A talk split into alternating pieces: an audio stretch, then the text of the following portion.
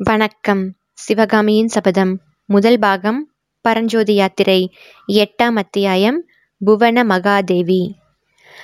மாமல்லர் தந்தையின் சொற்படி அரண்மனை நிலாமுற்றத்தை கடந்து சென்று உள்வாசலை நெருங்கியதும் குதிரை மீதிருந்து இறங்கினார்.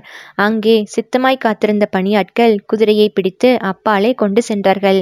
பிறகு மாமல்லர் விசாலமான அந்த அழகிய அரண்மனைக்குள் பிரவேசித்து தீபம் ஏந்துவோர் தம்மை பின்தொடர்ந்து வருவதற்கு திணறும்படியாக அவ்வளவு விரைவாக நடந்து சென்றார். புதிதாக அந்த அரண்மனைக்குள் பிரவேசிக்கிறவர்கள் அங்கே குறுக்கு நெடுக்குமாக சென்ற நடைபாதைகளின் வழி கண்டுபிடித்துச் செல்வது அசாத்தியமாய் இருக்கும் நரசிம்மர் அந்த பாதைகளின் வழியாக வளைந்து வளைந்து சென்று அரண்மனை அந்த புறத்தை அடைந்தார். அங்கே சிற்ப வேலைகளினால் சிறப்படைந்த ஒரு வாசலை அவர் அணுகியதும் குழந்தாய் வந்தாயா? என்று உள்ளே இருந்து ஒரு குரல் கேட்டது.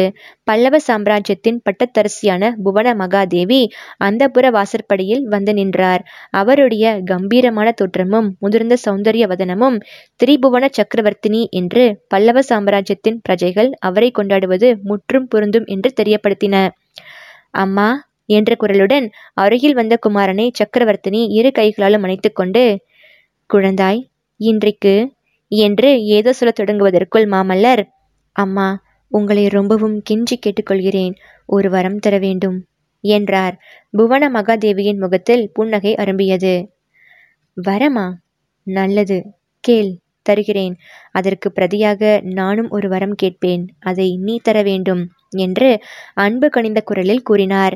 மாமல்லர் பிள்ளை அன்னையிடம் வரம் கேட்பது நியாயம். பிள்ளையிடம் தாய் வரம் கேட்பது எங்கேயாவது உண்டா? முடியவே முடியாது என்றதும் புவன மகாதேவியின் முகத்தில் புன்னகை மறைந்தது. இருவரும் உள்ளே சென்றார்கள். நரசிம்மர் தமது தலை அணியையும் ஆபரணங்களையும் எடுத்து வைத்துவிட்டு கால் கை சுத்தம் செய்து கொண்டு வந்தார். பிறகு இருவரும் அந்த புற பூஜா மண்டபத்துக்குள் பிரவேசித்தார்கள். அங்கே மத்தியில் நடராஜமூர்த்தியின் திருவுருவம் திவ்ய அலங்காரங்களுடன் விளங்கியது. பின்புறச் சுவர்களில் சிவபெருமானுடைய பல வடிவங்களும் பாலகோபாலனுடைய லீலைகளும் வர்ணங்களில் அழகாக சித்தரிக்கப்பட்டிருந்தன.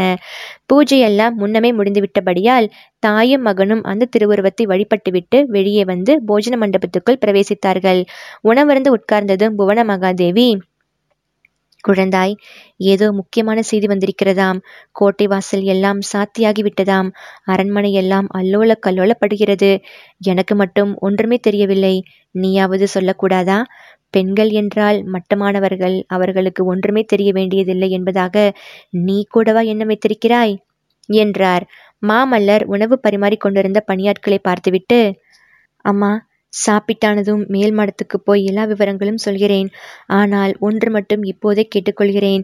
இனிமேல் தினந்தோறும் நான் வந்த பிறகுதான் தாங்கள் ரா போஜனம் செய்வது என்று வைத்துக்கொள்ளக் கூடாது அந்த வழக்கத்தை இன்றோடு நிறுத்திவிட வேண்டும் என்றார்.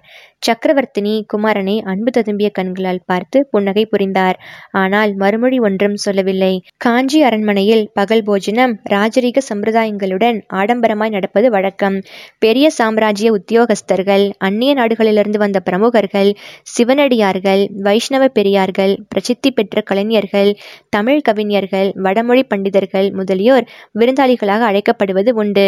எனவே பகல் போஜன நேரத்தில் அரண்மனை வாசிகள் ஒருவரோடொருவர் அளவலாவுதல் இயலாத காரியம். மற்றும் பகல் நேரமெல்லாம் சக்கரவர்த்தியும் குமாரரும் ராஜரிக காரியங்களில் ஈடுபட்டிருப்பார்கள்.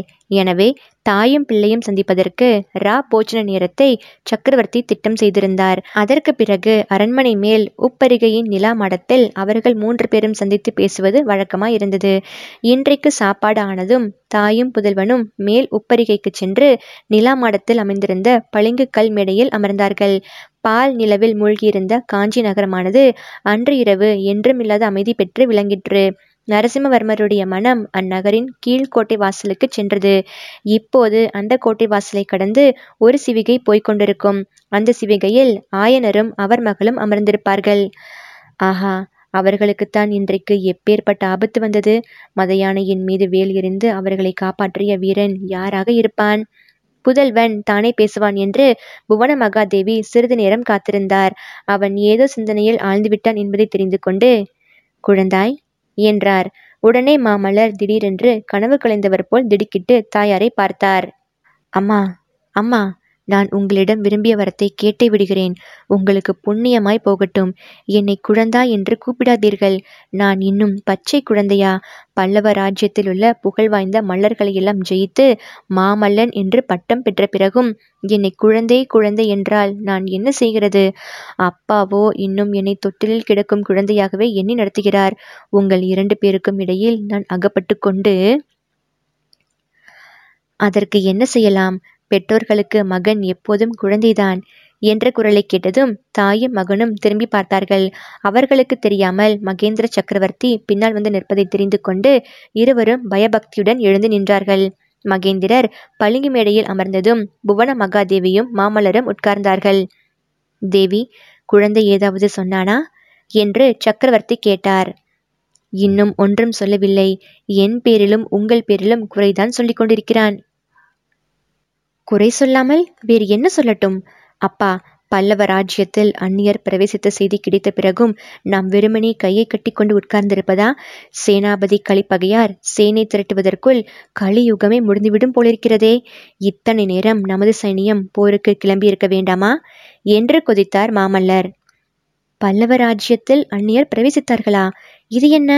என்று புவனமாதேவி வியப்பும் அவநம்பிக்கையும் துணைத்த குரலில் கேட்டார். ஆம் தேவி அற்ப சொற்பமாக பிரவேசிக்கவில்லை. பெரும் படைகளுடன் திடீரென்று பிரவேசித்திருக்கிறார்கள்.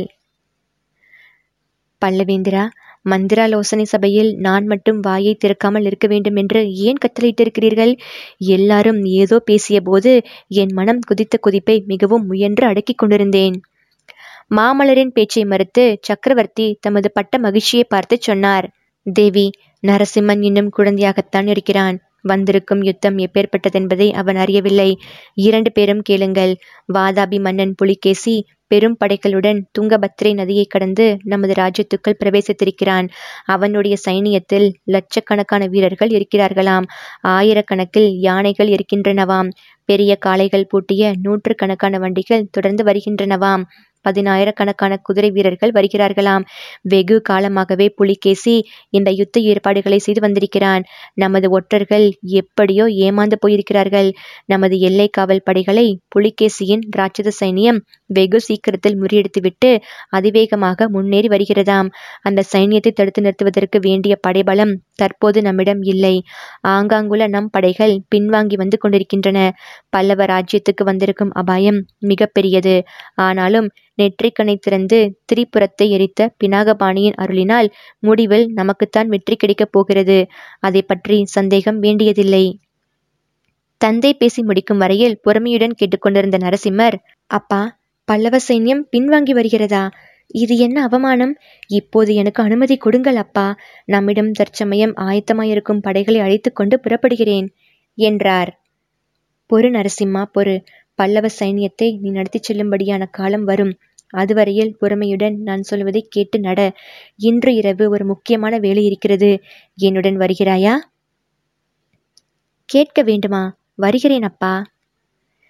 தேவி நரசிம்மனை இன்று முதல் நான் குழந்தையாக நடத்தப் போவதில்லை.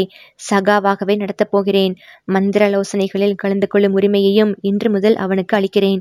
நீயும் இனிமேல் அவனை குழந்தை என்று அழைக்க வேண்டாம். என்றார் சக்கரவர்த்தி. புவன மகாதேவியை படுப்பதற்கு போகச் சொல்லிவிட்டு தந்தையும் மகனும் அரண்மனையிலிருந்து வெளியேறிச் சென்றார்கள்.